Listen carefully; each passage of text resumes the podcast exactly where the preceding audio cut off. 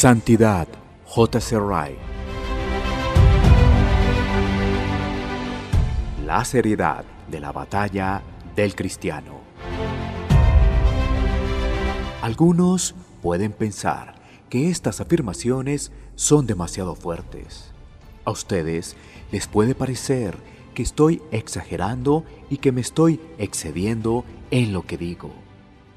Se dice por allí que los hombres y las mujeres de hecho podrán llegar al cielo sin todas estas dificultades, guerras y luchas. Préstenme atención por unos minutos y les mostraré lo que tengo que decir en nombre de Dios.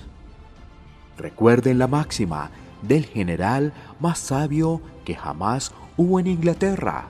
En tiempo de guerra, el peor error es subestimar al enemigo y tratar de librar una guerra pequeña. La guerra cristiana no es algo de poca importancia. Denme su atención y consideren lo que digo. ¿Qué dicen las escrituras? 1. Pelea la buena batalla de la fe, echa mano de la vida eterna. 2. Sufre penalidades como un buen soldado de Jesucristo. 3. Vestidos de toda la armadura de Dios para que podáis estar firmes contra las acechanzas del diablo. Porque no tenemos lucha contra sangre y carne, sino contra principados, contra potestades, contra los gobernadores de las tinieblas de este siglo, contra huestes espirituales de maldad en las regiones celestes. Por tanto, tomad toda la armadura de Dios, para que podáis resistir en el día malo, habiendo acabado todo, estar firmes. 4. Esforzaos a entrar por la puerta angosta. 5. Trabajad no por la comida que perece, sino por la comida que a vida eterna permanece. 6. No penséis que he venido para traer paz a la tierra. No he venido para traer paz, sino espada. 7. El que no tiene espada, venda su capa y compre una. 8. Velad, estad firmes en la fe, portaos varonilmente y esforzaos. 9. Te encargo que milites por ellas, la buena milicia, manteniendo la fe y buena conciencia. Primera de Timoteo 6:12. Segunda de Timoteo 2:3. Efesios 6:11 al 13. Lucas 13:24, Juan 6:27, Mateo 10:34, Lucas 22:36, Primera de Corintios 16:13, Primera Timoteo 1, 19. Palabras como estas me parecen muy claras, sencillas e inequívocas. Todas enseñan una y la misma gran lección siempre y cuando estemos dispuestos a aprenderla. Esa lección es que el verdadero cristianismo es una lucha, una pelea y una guerra. Me parece a mí que el que pretenda condenar la guerra espiritual y enseñe que hemos de estar quietos y someternos a Dios, entiende mal su Biblia y comete un grave error. ¿Qué dice el servicio bautismal de la iglesia anglicana, aunque ese servicio le falta inspiración y que al igual que cualquier composición que no es inspirada tiene sus defectos, para los millones de miembros de la iglesia anglicana alrededor del mundo se usan las siguientes palabras. Te bautizo en el nombre del Padre, del Hijo y del Espíritu Santo, como una muestra de que de aquí en adelante no se avergonzará de confesar la fe de Cristo crucificado y peleará varonilmente bajo su estandarte contra el pecado, el mundo y el diablo, y que seguirá siendo un soldado y siervo fiel de Cristo hasta el final de su vida. Por supuesto que todos sabemos que en incontables casos el bautismo no es más que una formalidad y que los padres de familia traen a sus hijos a la fuente bautismal sin tener fe, ni orar, ni reflexionar.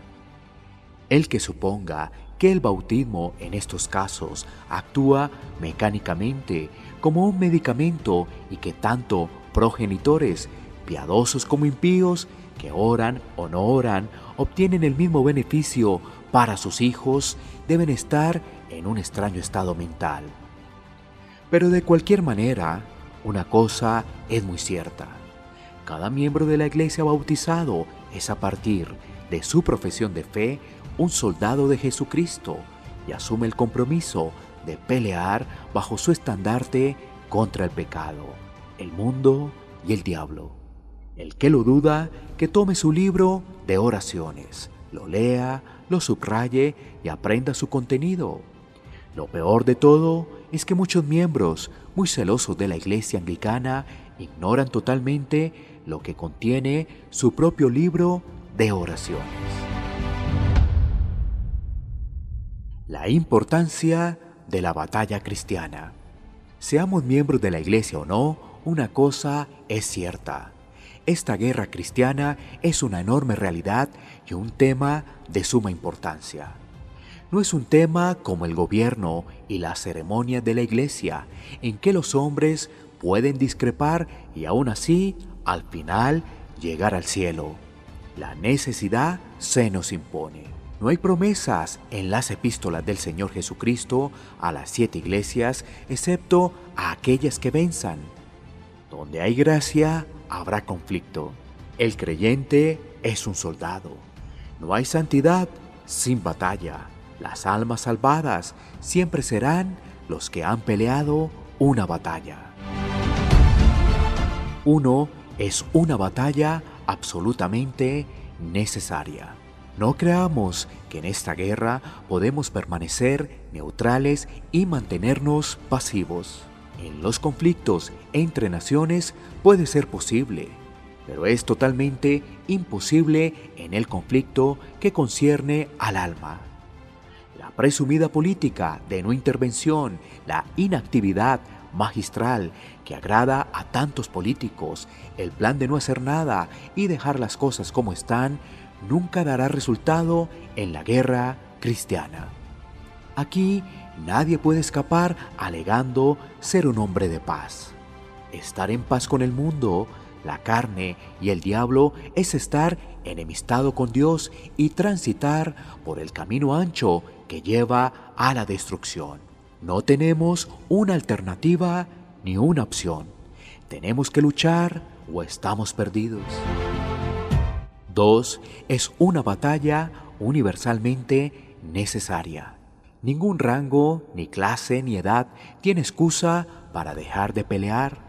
Pastores y laicos, predicadores y oyentes, ancianos y jóvenes, altos y bajos, ricos y pobres, encumbrados y humildes, reyes y súbditos, terratenientes e inquilinos, letrados e iletrados. Todos deben portar armas e ir a la guerra. Todos tienen, por naturaleza, un corazón lleno de orgullo, incredulidad, pereza, mundanalidad y pecado. Todos vivimos en un mundo lleno de trampas, engaños y escollos para el alma. Todos tenemos cerca a un diablo ocupado, inquieto y malicioso. Todos, desde el rey en su palacio hasta el mendigo más pobre, todos debemos luchar si hemos de ser salvos. 3. Es una batalla perpetuamente necesaria. No admite ni respiro, ni armisticio, ni tregua. En los días entre semana, al igual que los domingos en privado, al igual que en público, en la intimidad del hogar, al igual que en la calle, en las cosas pequeñas, como cuidar la lengua y el carácter, al igual que los grandes en el gobierno de los países. La guerra del cristiano debe seguir obligadamente sin detenerse. El enemigo con quien contendemos no festeja días feriados, nunca descansa y nunca duerme. Mientras nos quede un hálito de aliento, tenemos que vestir nuestra armadura y recordar que estamos en campo enemigo. Aún en la orilla del Jordán, dijo un santo moribundo, encuentro a Satanás mordiéndome los talones. Tenemos que luchar hasta morir. Consideremos bien estas propuestas. Cuidemos que nuestra propia fe personal sea real, auténtica y verdadera.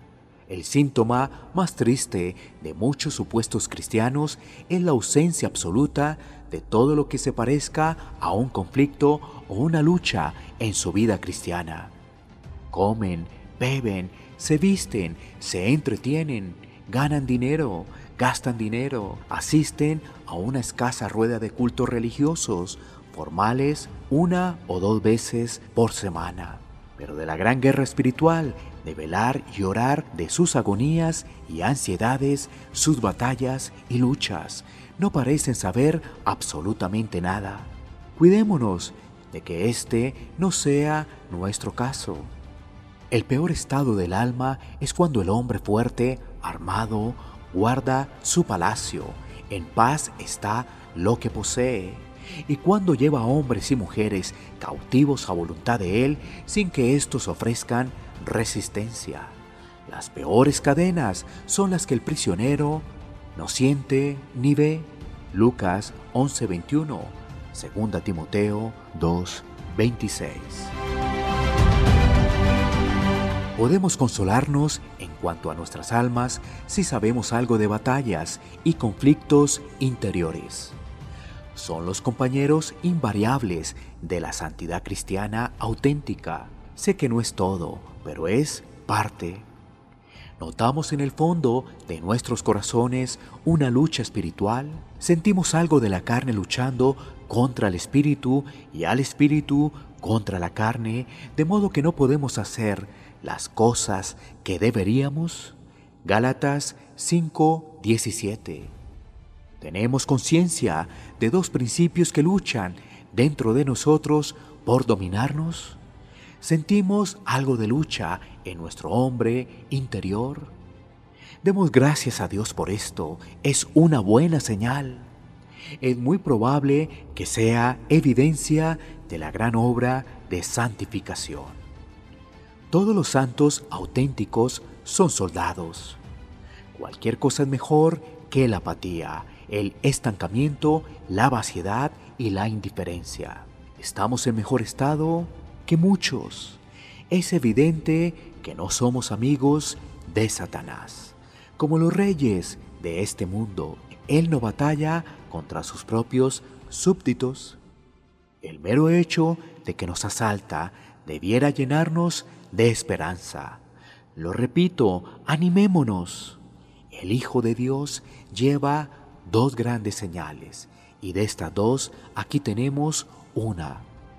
Lo podemos identificar por su guerra interior, al igual que por su paz interior.